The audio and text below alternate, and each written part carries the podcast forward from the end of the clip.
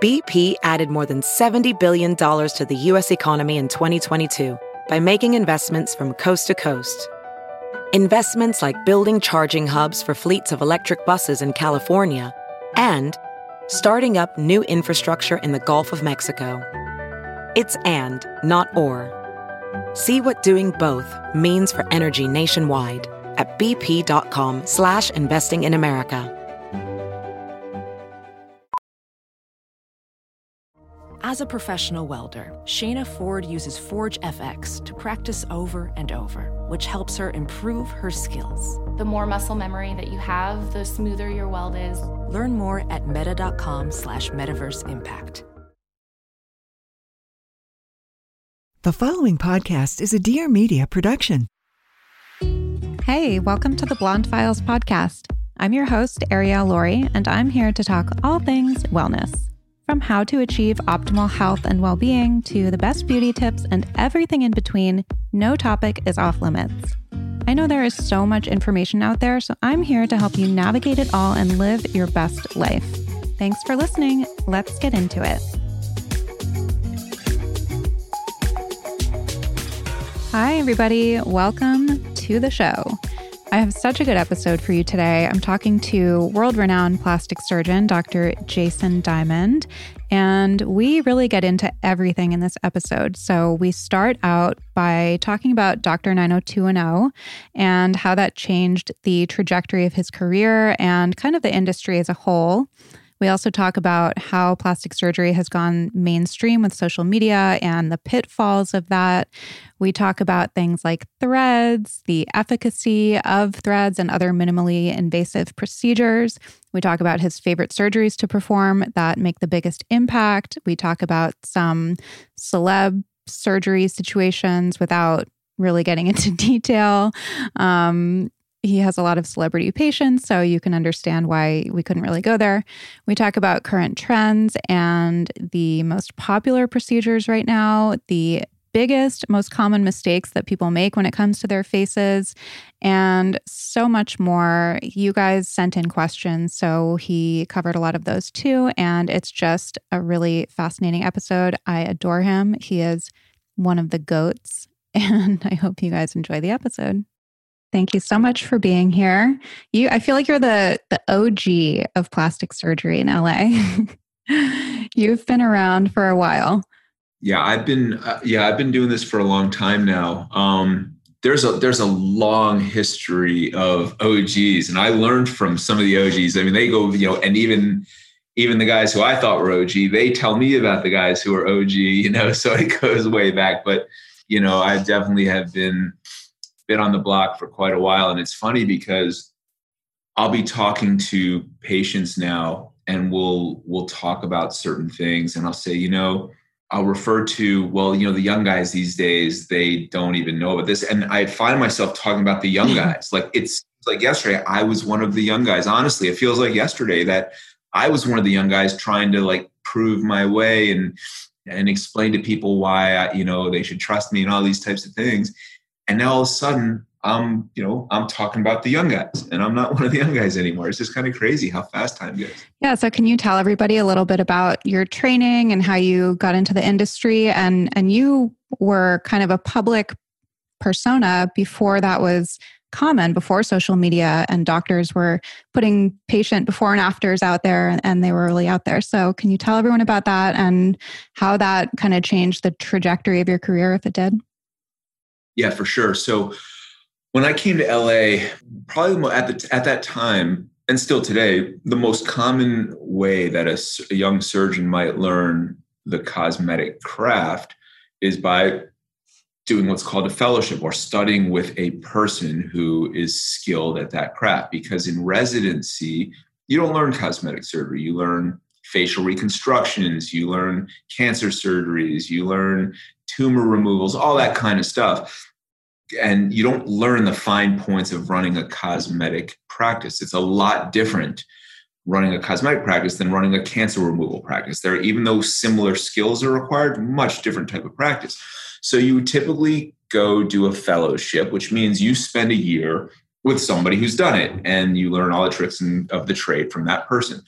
Well, I decided I didn't want to learn from one person because I knew that there were many different ways to do things. So instead of learning from one person, I didn't, I decided not to do a formal fellowship. I decided to create my own fellowship, which is basically where I went from office to office to office to office for two years and learned from pretty much all the top surgeons. So the thing is, certain docs are really good at certain things and they're not great at other things. So I didn't want to learn from one guy who might have been good at facelifts and not good at rhinoplasties or vice versa. I wanted to learn from the best of the best. So for two years, I went around and I studied facelifts with the best facelift surgeons. I studied rhinoplasties with the best rhinoplasty surgeons. And I studied facial implants from the facial implant surgeons. So I did that for two years. And that's how I learned the cosmetic craft. So I learned all the tricks from the best, the most super specialized guys. That's how I learned. Okay, so when I first got started, Doctor nine oh two one oh had already been on, on the air for a season. And it was a, one of the first of its kind shows. It was a reality show showing plastic surgeons and showing their work. And it had already been on the air for one season. And it was a phenom. It was a big hit. And they got picked up for a second season and they tripled their airtime. So the first season, I think, was eight thirty-minute episodes. And then they got picked up for thirteen one-hour episodes. So they like tripled their airtime essentially. And so they needed to add what they called, I still laugh at this, is they had it called talent. I laugh at the term talent, but they had to add talent, right? So they were looking for more surgeons to, to um, profile. And they were looking for a few roles. They were looking for a woman. And so, because Robert, this guy, Doctor Robert Ray, he created the show. It was his show. So he was going to be a part of it. And, but they wanted to add a woman. So they, they, picked up Linda Lee, who became a good friend of mine, and they wanted to add kind of the the, the face specialist, uh, and they wanted like a the, you know an up and comer, like a hotshot up and comer. That's what they said they were looking for. So they interviewed twenty different people for it, and they they liked they you know they came to my office, they called, said we want to consult. I said sure. They came and they liked me for that role, and that's how I got that.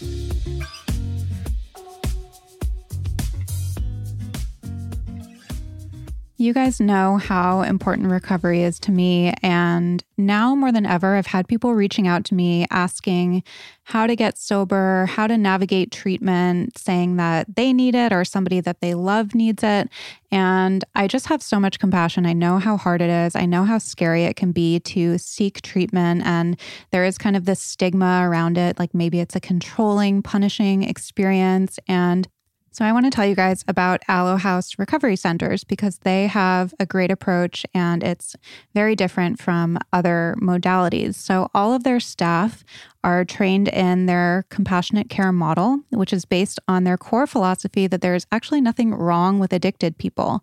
They aren't broken or defective. They operate from the belief that we can transmute our personal pain and trauma into something purposeful and into gifts that we are then able to offer the world, and that through our experience, we can help others and make the world a better place. At Alo House, the goal is to empower their clients to help them come into touch with who they really are and know their value.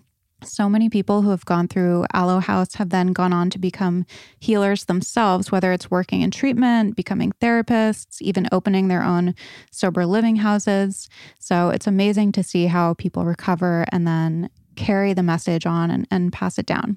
So Alo House has locations in Malibu, West L A, and Silver Lake. They are very insurance friendly as well. So visit their website at alo recovery dot com to learn more. And please don't be afraid to pick up the phone and call and talk to one of their super friendly, knowledgeable admissions staff for a free assessment to find out if it's a fit for you. You don't have to wait another day. With everything that's going on in the world, this is the absolute perfect time to make the call, take the leap, and become who you are meant to be. Hey guys, I'm Whitney Port, and this is With Wit. A lot of you may know me from reality T V, and the reality is a lot's happened since The Hills. With Wit is dedicated to having real, raw, and occasionally ridiculous conversations with the people who have had a profound impact on me. Because on With Wit, very little is off limits. Subscribe so you don't miss any of the amazing conversations to come. New episodes of With Wit are available every Tuesday on all platforms. Now, it was still considered very taboo at that time for a plastic surgeon to advertise. The only plastic surgeons that advertised or even promoted themselves were considered like the lowest of the low, right? They were considered like the ambulance chasing lawyers, right? Mm-hmm. That's what you were thought about. And I knew that. And I had learned from all these giants in the field, these old school purists. These were the giants in the field. That's who I studied with and who I learned from. These were my mentors and my friends. And these guys would have, were like, you should not be on T V. You should not, and, and you, sh- you should not be out there. This is not how we do these things. And I was very torn because I knew that I was going to be able to expose the best techniques and deliver the best results that the T V world and the world at large had ever seen, because I knew my techniques were the most sophisticated compared to the things that had been out there before this. So I knew I could, I, it was going to be incredible for that reason. But I had that other, you know, that one wolf on one shoulder saying, yeah, do it. The other wolf on the other shoulder saying, no, your mentors are going to going to hate you for that. Yeah, okay. And furthermore, my wife was like, no, you shouldn't do it. My nurses were like, no, you shouldn't do it. Like on this side, no, you shouldn't do it. You shouldn't do it. Like, this is not what plastic surgeons do. And on the other side, I was like, well, I know I'm going to be able to like break glass ceilings by showing results that people didn't think were possible, because, you know, everyone at that point, up to that point, this is like two thousand, up to that point, everybody thought plastic surgery was just for people like Joan Rivers. Like the world didn't, it was not mainstream. The world did not know like that cashier clerks and normal people get this stuff to feel better about themselves. Um, and so I knew I was going to be able to expose like beautiful natural results that was going to change things. And so I decided to do it despite everyone telling me not to. And sure enough, it was incredible. And not only did it help me, but I got emails every single day from plastic surgeons all over the country saying, thank you so much for, for what you've done. My pra- my practice has exploded because of it. Like I got these emails every day from people all over, all over the country. So I feel like we brought our, this show kind of brought plastic surgery mainstream. I feel like we were part of the revolution that brought it mainstream. It brought it to middle America. It brought it to different countries and where people saw, wow, you could like look good and natural, right, and you don't have to come out Michael Jackson or Joan Rivers. Like, this is awesome. So that's how that all went. And that's how it got started. So I'm curious what you think about how it is now, because now it is so mainstream. I don't know. I mean, I think anybody, no matter their, their skill, can get a following if they're a good marketer. I'm not going to name certain names, but what do you think of the fact yeah. that it's so out there now? And then the other part of that is I think there is still kind of like a stigma around it where people, some people think that getting surgery is so extreme. And like, for example, with young celebrities like Bella Hadid and these girls who, you know, I'm not going to come out and say that they've had surgery, but like, a lot of people say, oh, no, no, that's just puberty, or no, it's just Botox. And people still think that plastic surgery can't be done naturally. So I guess there are like two parts to that question. yeah. So um, the first part about how do I feel about how may, easy it is now to market, you, you are absolutely right. And I think it's actually kind of terrifying, to be honest with you, the things that I've seen. You're right. There are a lot of popular providers, and I'm not even going to say doctors because a lot of times they're nurses and dentists and other things, and they get very popular because they're good marketers. And that's fine and good. They may be good at what they do, but the point is sometimes they're not good at what they do. Some people are, you know, and but you can make yourself look like a world expert from the way you do your social media. And I, I I always laugh. I see like, you know, you go to these people, they've been in practice three months and they're a world expert and they lecture at, you know, Geneva. And it's like, you know, it takes a long time to be a world, to be an expert. It takes, you know, the ten thousand, I mean, it takes you ten thousand hours to become an expert, ten thousand hours. I mean, it could take you twenty years to get ten thousand hours of rhinoplasties or ten thousand hours. You know, everyone says they do, I do two hundred rhinoplasties a year. Well, that's a bunch of B S because, you know, a good rhinoplasty takes three hours. Most good surgeons will only do one, maybe two max a day, maybe max four or five a week. Do the math. If you're doing at the busiest guys, if they're doing five rhinoplasties a week, that's the busiest, most successful guys. So let's say they're doing five a week. So let's say that's two hundred a year. How many, how long is that going to take you to knock out, you know, ten thousand hours? If each one, you know, you're talking fifteen years worth, right? right? So like, you, you know, so these people who say, oh, I've done, I've done, you know, a thousand rhinoplasties. I've been in practice two years. No, it takes like twenty years to get mm-hmm. that amount done. Okay. So anyway, so the point is, yeah, these people really aggressively market. They sometimes can develop pretty big names and they, they're not even close to an expert, and they, And there's a lot of, you know, sometimes I see things that I know are not real. I see results on certain people's social media. I right. know that's Photoshop. You know, yeah. as a as a full-on expert in this field at the highest level, I, I'd say a large portion of what I see is not real. You know, mm-hmm. and I and I can tell. So so you know, it puts people at risk of of having unrealistic expectations, and you know, and so I think. Yeah, I think it's a real issue out there. And uh, that's very problematic. And then some of those same people do use celebrity before and afters to market themselves, which kind of, again, yes. with the unrealistic expectations, I mean. Yes. And I have some of my good friends and uh, that I'm friends with, they will complain to me that these young plastic surgeons are talking about them, like, you know, right. this patient who, you know, someone who might be very, very famous. Some plastic surgeon will be like, oh, well, look, this is what she had done. And he'll talk about it as though he did something on her. Mm-hmm. And I can tell you firsthand that that's, first of all, what he's saying is false. Um, they never had what this, what the, these people are claiming they had. Mm-hmm. And, and right. And number two, they never saw this person, but like, like this goes on all the time, right? Like, oh yes, it's, it's a dicey, it's a dicey situation out there. There's no rules or regulations to the way you market on social media. And, you know, there's a lot of fake stuff out there, and that can lead to big problems.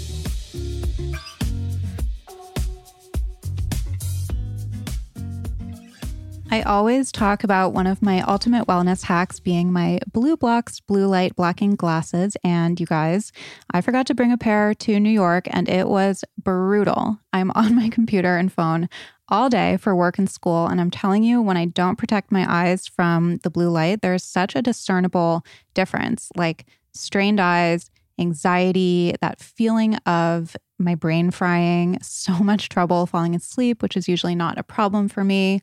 So as if I needed any more confirmation that blue blocks are a game changer, I definitely got it on that trip. So if you're new here and you want to learn more about the effects of blue light on our biology, go listen to episode forty-six with the founder of Blue Blocks, Andy Mant. It is so fascinating. Blue Blocks are the ultimate blue light blocking glasses created in optics laboratory conditions. They block out the blue light, and unlike other trendy companies who have no understanding of how light impacts our health, Blue Blocks are backed by the latest science and research. They have high-quality lenses for daytime, nighttime, and color therapy exactly in line with the suggested peer-reviewed academic literature. They have over twenty amazing stylish frames. They come in prescription, non-prescription, and readers. And they can also take your favorite pair of glasses and turn them into custom blue blockers. So if you want to get your energy back, sleep better, and block out the unhealthy effects of blue light, go to Blue Blocks today and get free shipping worldwide and fifteen percent off with the code BLONDE, that's B L O N D E, or go to blublox.com slash blonde, that's B L U B L O X dot com slash blonde, B L O N D E.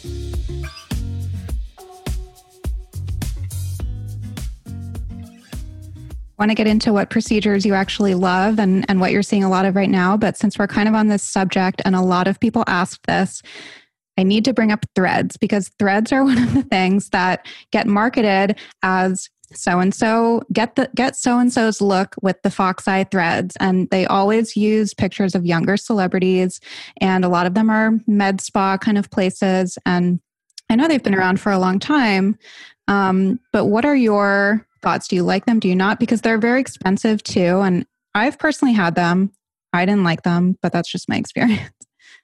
Okay. So, so let's, let's talk about that. And I still want to get back to the second part of your other okay. question about, so let's talk about the threads while I'm on it, but let's not forget to talk about the other one, because that's important mm-hmm. too. Okay. So the threads, the thing that bothers me the most about it is, and when I talk about the marketing that we're, that we're, we just discussed, it bothers me when people talk about this like it's some new thing, and you know, this is the latest and greatest, and don't miss out on this new latest and greatest. The threads have been around since two thousand. They've been around for twenty years. I was one of the first people to, and there were about five of us in town using them back in two thousand. I was one of them. They were called the Feather Lift at the time. And they would only, you had to like sort of take a little course on how to use it before they'd even sell them to you. It's totally different now. Now, now your dentist could buy them right. and call them plastic surgeon and do them, right? Like back then you couldn't. There were literally only five of us in town who were even able to use these things. It was called the Feather Lift. It didn't work very well. Um, it kind of didn't go anywhere. And then uh, a company uh, kind of changed the design and called it the Contour Thread Lift. And they marketed it like crazy. And the Contour Thread Lift were identical to the threads that are out now, except they were permanent sutures. Today, they're dissolvable sutures. So the contour threads were extremely strong. You literally could tie a contour thread to a bowling ball and lift it up and the thread wouldn't break. They were much even stronger than the threads are today. We did hundreds of them, hundreds of them back in two thousand three, two thousand four, somewhere in that range, two thousand five. And it was very, very popular. And I don't think there was a doctor in town not doing them. I mean, there was a, because it was so heavily marketed.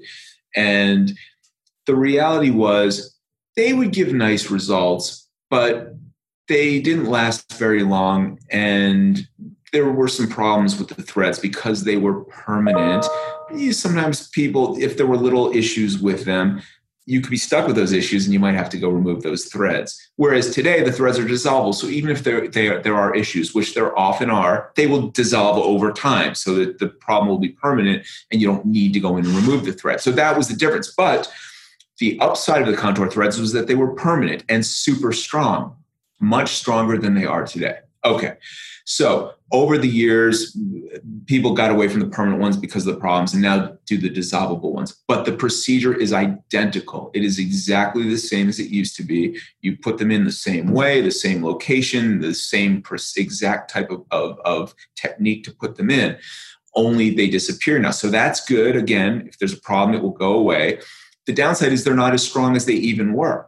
And so, you know, having done hundreds of them way back when and seeing the people, over, we, we know they didn't last very long. And so the thing that bothers me about the threads is the false, and I don't say, but the, the marketing you hear, like, you don't need a facelift, just get the threads. The threads will last you two years, three years. Threads in your It is just not true. They don't last that long. Now, can you get a nice little lift out of them for a short period of time? Yeah, you can get a nice little lift for a short period of time. Um, so are they appropriate for certain circumstances? Yes. And I do them. I do them.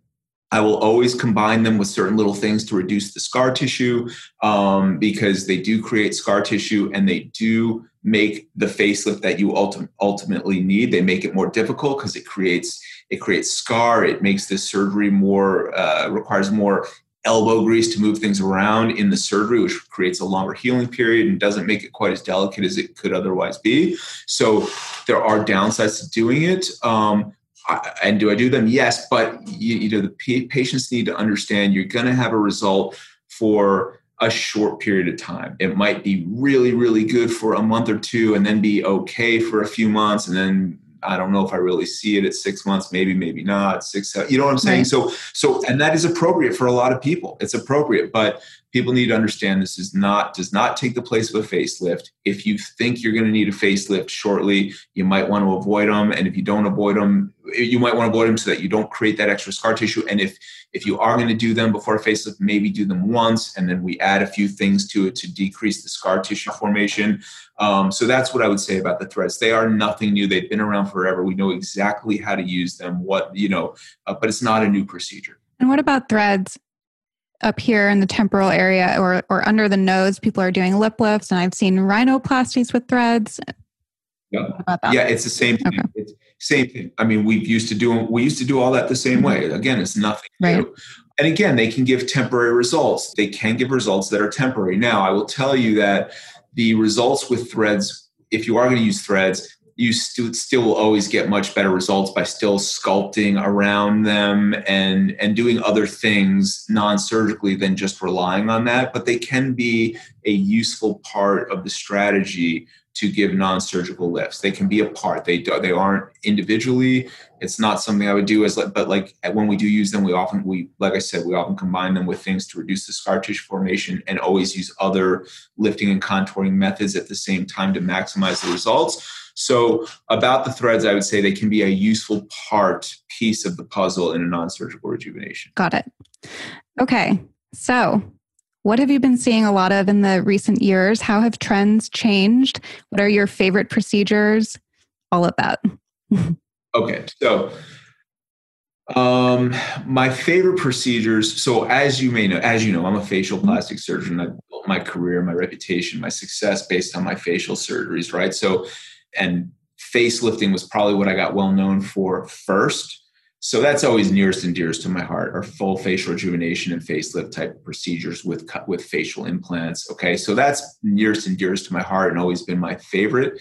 Um, but I love doing rhinoplasties. I've always loved that. I developed my rhinoplasty car- career after the facelift. The facelift got me, you know, got me my practice and my, you know, for people to know me. And then from, so, so, but I love those as well from a surgical standpoint.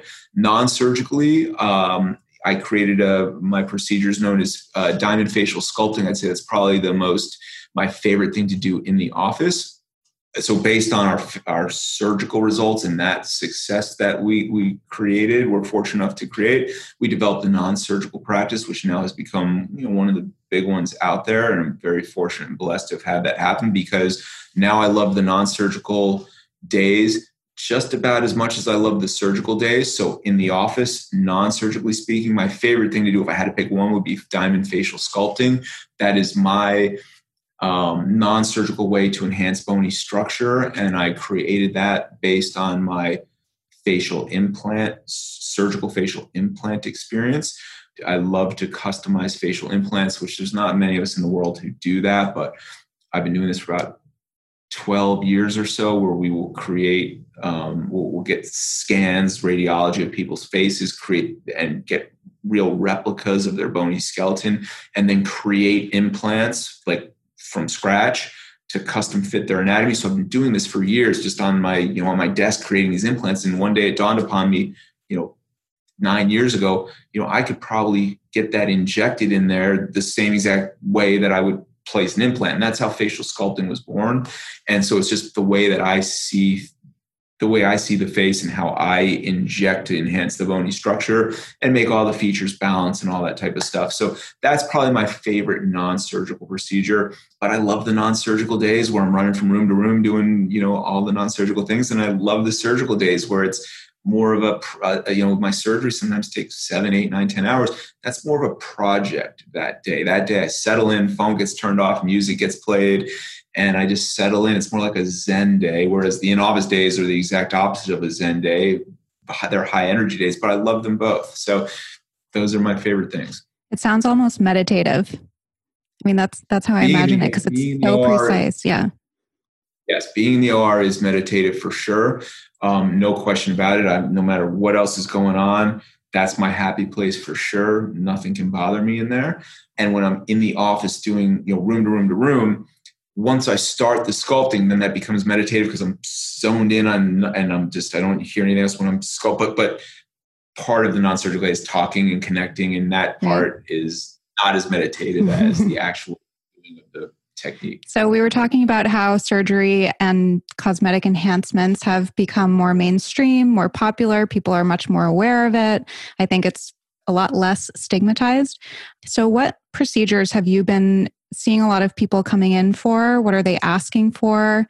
What are the trends like in recent years? Yeah, and the trends come and go fairly um, frequently. And a lot of the, you know, beautiful influencers have a lot to do with that. You know, they put things out and they're influential and they're gorgeous and, you know, things look good on them. So they, you know, a lot of, when we know who they are, they oftentimes do set the trends. What I'm seeing now, a lot of people are asking for that, that fox eye look where the lateral corner is brought up. Now, the thing is, that's nothing new either. We've been doing that for years as well, right. But now it's being talked about. And again, like we talked about on social media, you're seeing every other provider show all these results, and sometimes they're showing the result thirty seconds later, yeah. where, yeah, you can do a little thread and get that thirty seconds later. Let's look at that a month later, right? Like it's so, so there, but that's probably one of the big trends now um, that random people are asking for. Other than that, they're still asking my, with my practice and who I take care of, people are still asking me for really what they've always asked for, and that's to look their best. To have, be the most symmetric, most balanced, most sculpted, most lifted, most defined that they can be in a natural, beautiful way, maximizing their own personal beauty. That's what people have always asked me for and still are asking me for more than anything else. But certainly I do see those saying they want the, the buccal fat reduction and the fox eye look. And again, those are things we've been doing for twenty years. Right. And before me, they've been doing for fifty years. It's nothing new, but people are asking for it more because of the social media trends.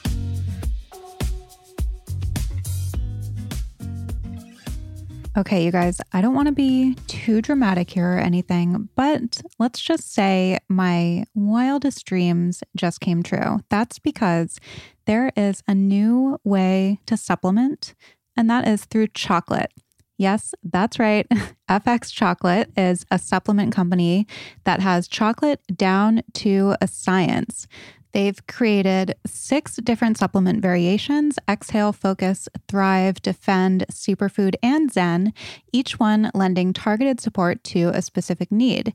Nutraceutical ingredients like ashwagandha, reishi mushrooms, C B D, GABA, L-theanine are expertly packed into a handcrafted square of sugar-free, keto-friendly dark chocolate. Chocolate is not only a more enjoyable way to take your supplements, but it also increases your body's ability to absorb supplements, making it more effective. This is music to my ears. I don't know if you can tell, but I'm smiling ear to ear right now. I think we can all agree that being a human being who exists is hard enough as it is, and it feels like a small but mighty gift to know that taking care of our bodies and getting the nutrients we need doesn't have to be a drag. F X Chocolate is offering you guys, my listeners, twenty percent off your first order. All you have to do is use the promo code BLONDEFILES at checkout. That's B L O N D E F I L E S. And yeah, just go to their website, f x chocolate dot com, and use promo code BLONDEFILES, B L O N D E F I L E S, for twenty percent off.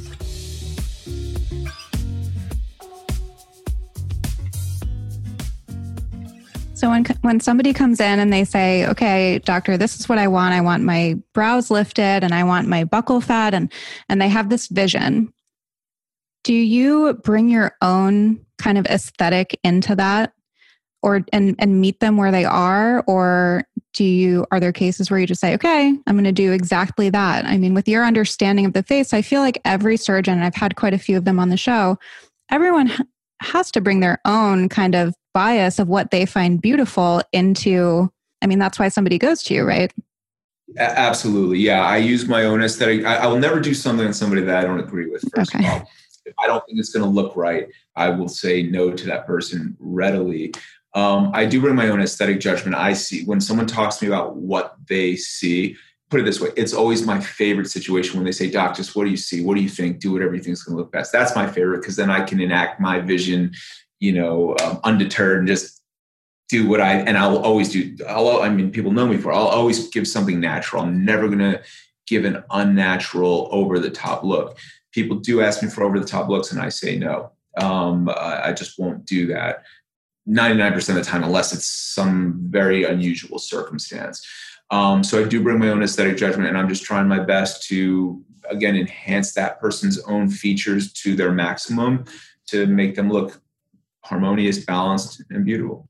So it's been reported that there has been an uptick in surgery during quarantine. Everyone's seeing themselves on Zoom, probably picking themselves apart. Have you noticed this in your practice? I know that Beverly Hills, they were they really wanted surgeons to open before other things opened, right? It was it was actually real. So. It was actually, a, I'll give you a little interesting history just for people who hadn't heard this. It was actually really interesting what happened here. So as you know, the, the COVID thing started hitting, I think it hit Seattle first and was making its way around, and we were hearing about it, but there were no reported cases in L A for the first however long period of time. So we heard about places shutting down, but L A didn't shut down. There were talks, and we're, I don't know the exact dates, but we're talking mid-March, mid-March. There were talks that L A was going to have to shut down if cases started to come in, and they were expecting them and all that stuff. And they were anticipating, like, I don't know, a week from now, two weeks from now, L A is going to get hit. And we were all like preparing. And literally like the next day, any Beverly Hills business owner got an email or contact and said, you have to shut down tomorrow night at midnight. Like it just came, boom, like a ton of bricks out of nowhere. And so we're on Beverly Hills. We're like, holy crap. Like they didn't even give us, I think they barely gave us twenty-four hours notice. So, you know, I had, sur- I had surgeries booked out for two, three months, right. probably maybe longer, that we had to like call these people like, oh my God, like they're just shutting us down now. We have to like So it was a mad rat race to get all that stuff squared away. But we we got that notice. We had to shut down immediately. Now, that just hit Beverly Hills. L A had not shut down. L A was wide open still when Beverly Hills had to shut down. So how far away are surgery centers in L A? Like, like a mile away, literally a mile away, even less, half a mile away, Century City. A mile away is West Hollywood. All these surgery centers, Santa Monica, you know, two miles, three miles away. All these places were still open, but right here in this little pocket, we all had to shut down. We're like, what the oh hell? So anyways, that's, so we got hit first. They shut down probably ten days later. I don't know. It was, it was a good, there was a good period of time where we were all like, that's not fair. You know, how's that helping if we're doing our part to flatten the curve, but a half a block away, literally, they're not flattening it. So it made no sense to us. You could see how disorganized the California government was with all that stuff. That made no sense at all. But then finally, L A shut down ten days later or whatever it was. And then we were all shut down. Then they allowed Beverly Hills to open up probably, uh, I, we all got a thing saying, I don't remember, there was some city council vote saying, okay, plastic surgery can reopen as of May first. And I think they made that declaration like April thirtieth, right. literally. They were like, okay, Beverly Hills can open up May first. And we were like, oh my God, like, like boom, it came so fast. And I think we, I think they allowed us to come back maybe five days before L A or something like that. So we got shut down first, but we were able to come back first. And I think they made a mistake. I believe they weren't intending to say cosmetic surgery can open May first. I think they were intending to say elective medical procedures, like, and, and what they were meaning by that, I think they were oh. meaning elbows, knees, and, and like more functional procedures. Right. I think that's what they were intending. I don't think they were intending to say, go get your facelift. Like, that's more important than anything else. I don't think that's what they were intending, but that's what they said. And so we just took it and we said, fine, we'll open if they'll let us. And we did, and boom. And then shortly thereafter, everyone opened. But so the point is, we were shut down for six months, for six weeks. And we had a lot of, lot of backlog to make up. So we were operating Saturdays and Sundays pretty much for the last five months, still have surgery again this Saturday and Sunday. Wow. So we're pretty much, we've just about gotten through that backlog, but yes, there's a big surgical caseload now. And I think that goes for a lot of people as well, not just me. Yeah. Well, it's a great time to do something right now because you're hidden, you're not going into work, you're not going to school, you're not whatever. Um, yeah. And the masks, people can wear masks. Exactly. No way. Yeah. Okay. So what are the top procedures that people ask you for? The top things that, and so as you know, I'm a facial specialist. Mm-hmm. So the top surgical procedures that people ask me for would probably be facelifts, facial rejuvenations, like just maybe look younger, brows, eyes, cheeks, you know, everything, and and rhinoplasties. Those are probably the three most common. And when I say faces, I mean just tighten up the neck and jawline. So facelifts, full face rejuvenations, and rhinoplasties. Those would be the most common three surgeries people ask me for. And the most common in-office things people ask me for: diamond facial sculpting, number one, non-surgical facelift, number two, which means do, you know, whatever that means, for everybody's different, but it includes sculpting and Botox and, you know, regular fillers and all that kind of stuff.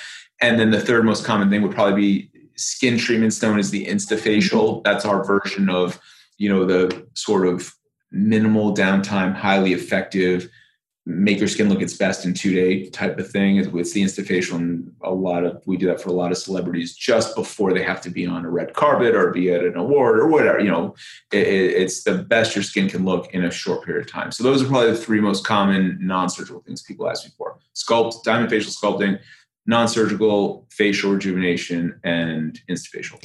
Okay. And then I'm also curious, what, what are the biggest mistakes that you think people are making when it comes to their faces and their, their maintenance of their faces? I'd say that the biggest, most important mistake that people make is thinking that they have too much fat in their face mm. and going and having that fat removed. I think that's probably the most common significant mistake I see where, and, and the way in which they're doing that most commonly is Kybella. Second most commonly would be like cool sculpting. There's something called cool sculpting for under the chin. And I'm talking particularly about under the chin and mm-hmm. neck. And those would be the two most common uh, ways that people are going to get their necks tightened up. And again, this goes back to this marketing that we see all the time. People showing all these pictures of Kybella results where they show like a, you know, a double chin and then the neck is nice and tight, like a, like, you know, like Kendall Jenner, right? right. Like they show results like that. The reality is, very, very few people have excess fat under their chin at a young age. Now, there are people who are overweight for sure.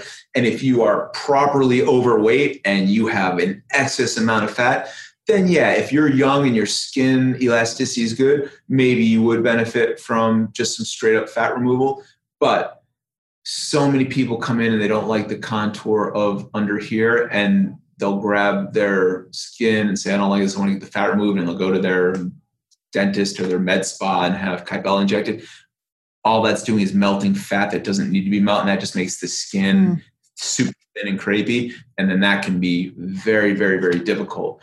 A good example that I can use of this, uh, because she did a whole thing for her T V show on it, is Kelty Knight from. I was uh, thinking of her. And she, I can say, because yeah. she did a whole. I went on their show on and we were talking about you, and she was talking about her neck lift. I was like, I need to go see him. That's right. So Kelty's a perfect example. Yeah. She went to some, one of those places, said, I, you know, I want to be a little tighter here. They did Kybella. Mel- Kelty has no body fat yeah, at all. Tiny. Like there was no, body fat was not an issue. The fat under here becomes your best friend in that situation because that keeps the skin healthy. Well, they chewed up all her fat with Kybella injections. The next thing you know, she's got a big sag there, and that required surgery to fix. And so I'd say, to answer your question, that's probably the biggest mistake I see people make is saying, oh, I'm just going to go, I saw that med spa advertising Kybella, I'm just going to get Kybella. If you, if you don't have excess fat, with which a vast majority of people don't, that's just going to hurt you right. and make things fit. And sometimes you can't even fix it once they've done right. that. It's a disaster. So that's probably the biggest mistake I see people make. That's a good tip. What do you think about things like Ulthera or, well, yeah, what do you think about Ulthera? Because I know that's been kind of controversial lately for that same reason, well, right? Ulthera, yeah, same reason. Ulthera was very popular for a while. Um, it's definitely less and less popular. Ulthera sort of indiscriminately cooks the deeper layers of tissue, and that too can chew up some of your own fat. And again, again, if you're really overweight, you have a ton of fat that you can afford some to be chewed up, then fine, it's probably okay. But I, you know, people with thinner skin, it may tighten you for six months while you're slightly swollen. I've seen plenty of people. The most common thing I've seen with Ulthera is people say, yeah, you know, I felt like it was pretty tight for six months, but then all of a sudden, I don't know what happened. Well, what happened was you were swollen. When you're swollen, things can look tight, and Ulthera is pretty intense. You can have slight swelling for months and months and months, and things can look tighter from that swelling, but as soon as that swelling is gone, if you if it's melted any of your own fat, you'll sag more, you'll droop more, you'll get indents and stuff. And so I would, you know, I don't like that for that reason. So the, the techniques that we use are ones that don't chew up the deeper fat layers. So I think you have to be very careful with that. I'm realizing now in my thirties how important the fat in my face is. It's it so, so important, important as you as you age, because that's one of the first things to go, right? It is so important. And so like I was saying, are there people who you just want to remove fat on? Well, there are a few. Those would be the same people you would want to do liposuction on. And who do you do liposuction on? You do liposuction on people where they actually have an excess of subcutaneous fat and they have good skin, good skin elasticity. Because if you do liposuction on someone who's got poor skin elasticity, you're going to create a worse problem. You're going to create all this saggy, ripply, crepey skin. And so... So who are people who have good skin elasticity? They are younger people. You lose your skin elasticity once you hit, you know, it starts to really decrease once you hit your mid-thirties, late thirties. And the concept for people to understand what that means in lay terms, well, think about a young woman who has a baby. Her skin stretches out to the wall, right? She has the baby. Literally um, three months later, she got a six-pack again. That's because her skin retracts in and it's got good elasticity. When, and so that's a young woman who's in their twenties can do that. Try doing that when you're thirty-five. Your skin ain't stretching back the same way. Try doing it when you're forty. Your skin ain't right. The skin's going to be totally destroyed after that. And there's no, you know, because this elasticity has gone. And so it's the same. So you have to think like that when you're talking about, am I going to remove fat from somebody's face? If their skin elasticity is really good, oh, it might contract in nicely to accommodate for that. And if the skin elasticity is not good, that's not going to happen. So, so people who hit, you know, mid thirties, forty, you don't want to be removing fat from here without tightening the skin at the same time. You'll just make them worse. Right. And it's, it's an important concept for people to understand. And how would you tighten that? Like a platysmoplasty or a facelift or? Many different okay. ways, many different ways. Yeah, there's a many different ways, but yes, all those things mm-hmm. and other things as well. I think we all want instant gratification, right? And we, We can be feeling fine and then open up our phone and see a picture of Kendall Jenner or whatever and go, oh, I want to do that, and go in and do whatever the, the easiest, fastest thing is that you can do. And oftentimes those kind of quick fixes have long-term uh, ramifications. That's absolutely right. And that's why it's important to see somebody who knows their face and knows what they're doing. And, you know, again, I'm not going to sit here and tell you that some nurse can't be a good Botox injector. I'm not going to tell you that some dentist can't be a good Botox injector. But when you're talking about all this anatomy and stuff, you want to make sure whoever's taking care of you knows the anatomy well. And it's not that some of them are. Some of them know the anatomy well, and some of them are great injectors. But, you know, at the point is, with all the social media marketing, you don't know who you're looking at and what their qualifications are. And everybody's every single person is a world expert. Right. Let's pull up any. There's eighty million world experts, like world renowned, best in the. It's crazy. Yeah. And so, you know, so. You just, you know, I, I like to say you need to see a specialist for your face. You know, if you're going to take care of your face, see a specialist if you can, a facial specialist. You know, if you're going to take care of your breast, see a breast specialist. If you're going to take care of your, you know, if you're going to take care of your butt, see a butt specialist. If you're going to take care of your heart, see a heart specialist, right? Right. Like, you know, so, yeah. Okay. So we had a ton of questions. I put something up on Instagram. We don't have too much time, so maybe we can do like kind of a rapid fire Q and A. As rapid fire as we can be with some of these answers. I know some of them need a little context. How young should somebody start Botox? Well, Botox can, I mean, for certain, like kids with cerebral palsy, you'll start Botox at, you know, early ages for spasms. So, you know, it's safe to start, you know, for certain things at, at an early age, but in general for a- anti-aging purposes, in general, we probably start, you know, in the late twenties.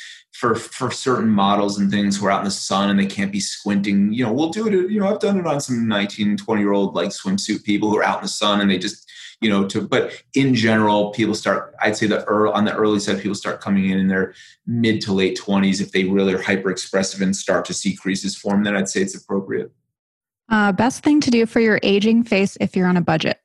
There are a lot of different ways to go. If you're on a budget, you want to get on, if you're on a budget, you probably want to at least get on some, use some good products and live a healthy lifestyle, avoid the sun, you know, eat healthy, keep your, keep yourself in shape. That's probably the best way to deal with yourself if you're on a budget, because all those things help and they're pretty cheap to do. Mm-hmm. Yes. I was a sun worshiper when I was younger and I thought I would never age. And again, like in my thirties, it's all showing up. So sun protection is huge. I know people who have been so vigilant about it and they look like babies. So, um, okay. Average age for a blepharoplasty or for a facelift. So I know that that is very dependent on the individual. It, it's, that is very independent. That's very dependent on that individual anatomy. I'll just say I've done blepharoplasties on people in their twenties who just have genetically heavy lids or puffiness. I mean, you've seen, you've seen five-year-old kids with big puffy bags under their eyes. Why make those people wait till they're fifty? So I'll, I've done that in people in their twenties, but that's not the average. Uh, I've done facelifts on people who are thirty, who've had a bunch of weight loss. They've lost one hundred pounds and now they've got all saggerness.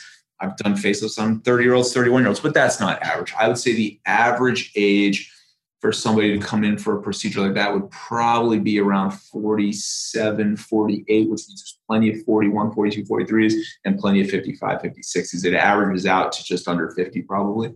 So with a facelift, I'm curious, is it, do people do them when they start to see issues with like jowling maybe and, and in their neck in their later thirties, early forties, mid forties, and then do them again? Or is it better to wait until things get to a certain point so that you get a better result? How does that work? Here's how it works. And that's a great question. People ask that. It's probably the most common discussion I have with people. What my answer is, is, you know, when I first started, you know, I was taught like, yeah, you know, wait till you're, you know, you hear people say, yeah, wait till you're fifty or sixty.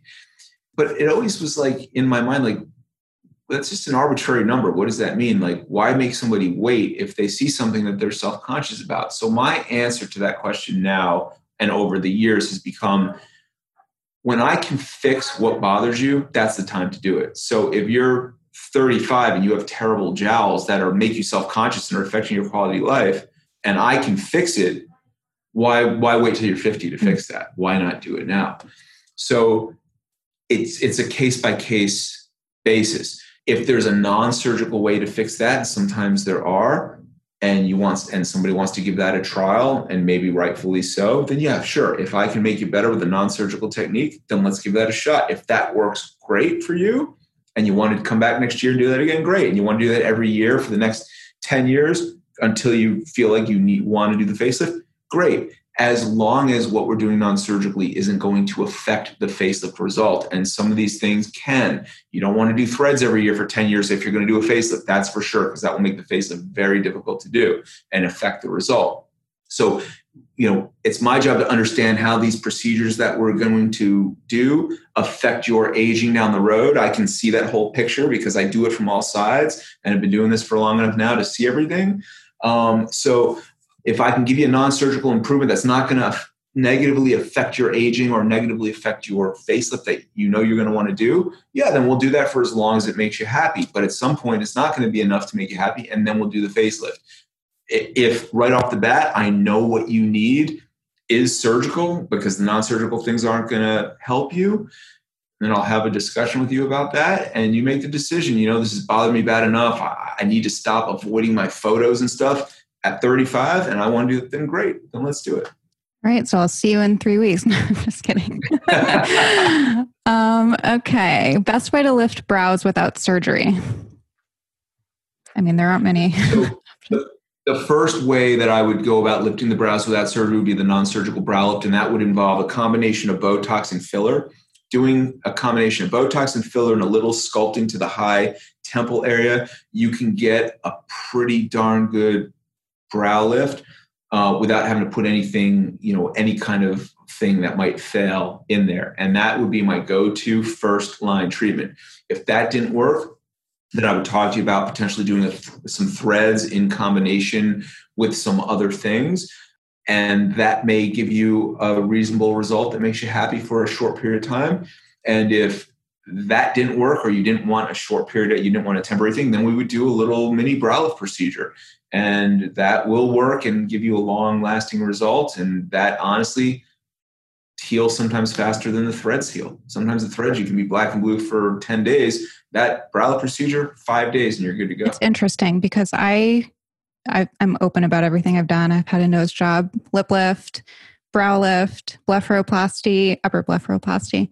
Um, and then I also had threads in my cheeks. And I found the whole process of getting threads to be so much more traumatic than surgery. And, you know, I loved it when I was swollen for like three weeks and then it kind of, the swelling went away and there was no discernible difference. Um, and my experience with the endoscopic brow lift was, like you said, it was like five days. I mean, I had black eyes, but it was nothing. I didn't even get a headache. I think that people hear surgery and it's like, ah, this huge thing. And it is a big decision, yeah. But that procedure, I always tell people, just get the surgery. I will tell you for sure, the brow lift will heal faster than the thread lift for the brow. So yeah. There's no question about yeah. it. It'll heal faster without any irregularities, more predictably at almost every time versus a thread lift. The black eyes you had is very unusual. It probably happens to one out of twenty people, maybe less frequently than that with the endoscopic brow lift. You probably just got unlucky, but that shouldn't have, I mean, not, not that your guy didn't, you know, not that anything went wrong with it, but that shouldn't happen uh, most of the time.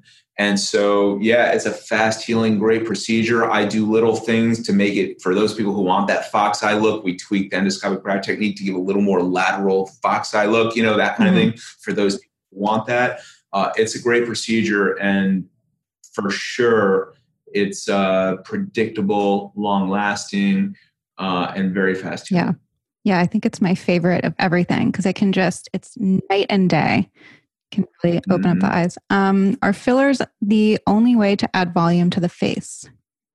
No, fillers are not the only way to add volume to the face. We can do it using some of the bioregenerative techniques, using, you know, uh, amniotic fluid, some of the amniotic tissue, some of the, the plasma. We can do that, which aren't fillers, and they can add volume to the face and stimulate some of your own uh, collagen production to help with volume. Of course, you can You can use fat grafting for the face, which is probably the best way to do it uh, for some people, where we you know, will take fat and put that in. You can do it with implants. I, I should say implants are the best way because they're permanent. You can create the sculpting that you want, but that's a that's a surgical procedure and does have some healing. When you're talking about doing cheeks and jaw implants, those can take a while to heal, but that would be the best way to add permanent volume to your face. So there are many ways to do it, but the most common way would be fillers for mm-hmm. sure. Can we talk about fat grafting for a second? Who's a good candidate and, and what's the ideal case for that? There are, so there are several different versions of fat grafting. Um, and I've done these for a long, long time. So for people with very thin skin, crepey skin, um, typically older people, I really like the, I really like using what's called nano fat for those people. That's where we take the fat and we filter it back and forth so that we turn it into like, like liquid, basically, that can be injected through a needle. We make it real liquidy, so all the particles are taken out of it. I really like that to like inject into really fine lines and then to like lay on the skin and needle it in just to get that activity in there. We call that nano fat. I really like that for like really poor skin. It's one of my favorite ways to deal with really poor skin quality. You know, so that that's a good procedure for that type of person. As far as just pure fat grafting to volumize the face, I would say that it, it makes sense to me in my mind to do that if you're already going to be asleep for another procedure. So I do that with almost every single facelift I've ever done. So fat grafting is probably the most common procedure I've ever performed because I do it with every facelift. I do it with a lot of rhinoplasties. I do it with a lot of facial implants. So it's good if you're already asleep. Now, people often ask, should I, you know, I want to do fat injections. Can I go to sleep for fat injections and just blow up my face? And it certainly is an option, but I would tell you, I would always try facial sculpting first. I, I, for many people, I would consider facial sculpting first and some of the in-office things first because I can give you just as good a result in office without having to put you to sleep and liposuction fat out. And with the facial sculpting and the non-surgical facelifts, they're very predictable. You know pretty much exactly how long they're going to last. So I can tell you how long that's going to last. Whereas if we put you to sleep just to blow your face up with fat, I cannot tell you how long that's going to last. That's unpredictable. That may last six months. It may last ten years. And so to go through a facial, to be put to sleep and go through a full facial fat grafting procedure, when that's the only reason you're being put to sleep, I would always, try, I would try in-office things first. And if they didn't work and give you as long as you want, then maybe graduate to let's, let's do the fat grafting and hope it lasts a long time on you. So for me, the ideal facial fat grafting candidate is someone who's already going to be asleep for something else. We're already there. It's, you know, quick and easy to get that fat out. I don't, because you're already asleep, it's easy to liposuction that out and then graft the, fat graft the face. Does that make sense? Yes. Yeah, totally. Well, I know our time is almost up. So I'm just curious, what are you excited for in plastic surgery? Where do you see things going in the next few years, if you can say? Technology keeps improving. Um, the, the, the, you know, those non-surgical devices keep improving. I, ha- I use the latest and greatest, and I really like those a lot. Um, but they have their, their role. They have their role in the non-surgical cosmetic uh, improvement category. They're rarely a standalone procedure, but they, you know, hopefully they keep improving, and we can do more, more and more with them. I really am excited about the bioregenerative techniques, including, like I said, the amniotic tissue, the plasma, letting your putting the things in to allow your body to do its own healing and own repair. Your body can do it sometimes better than we can do it with other way, other methods. And we get great results with those things. It's one of the mainstays of my practice. And um, I'm, you know, I just, we keep kind of pushing the envelope with that and, and learning better ways to, we keep honing it. And, you know, I've been doing this for years and I've got it to where I really, really like it, but I keep, you know, you always look, I'll keep practicing. When I stop trying to improve is the day I'll retire. I'm going to try and improve, keep improving till the day I retire. So even though I love where we're at, I'm going to keep trying to make it better and better. And um, and so that's what I'm most excited about, or, or what we can do with those types of, t- of treatments. Amazing. Well, I wasn't kidding. I'll see you when I can get an appointment when I come back to town. And thank you so much for coming on. It was so great talking to you. My pleasure. Good to see you. You too.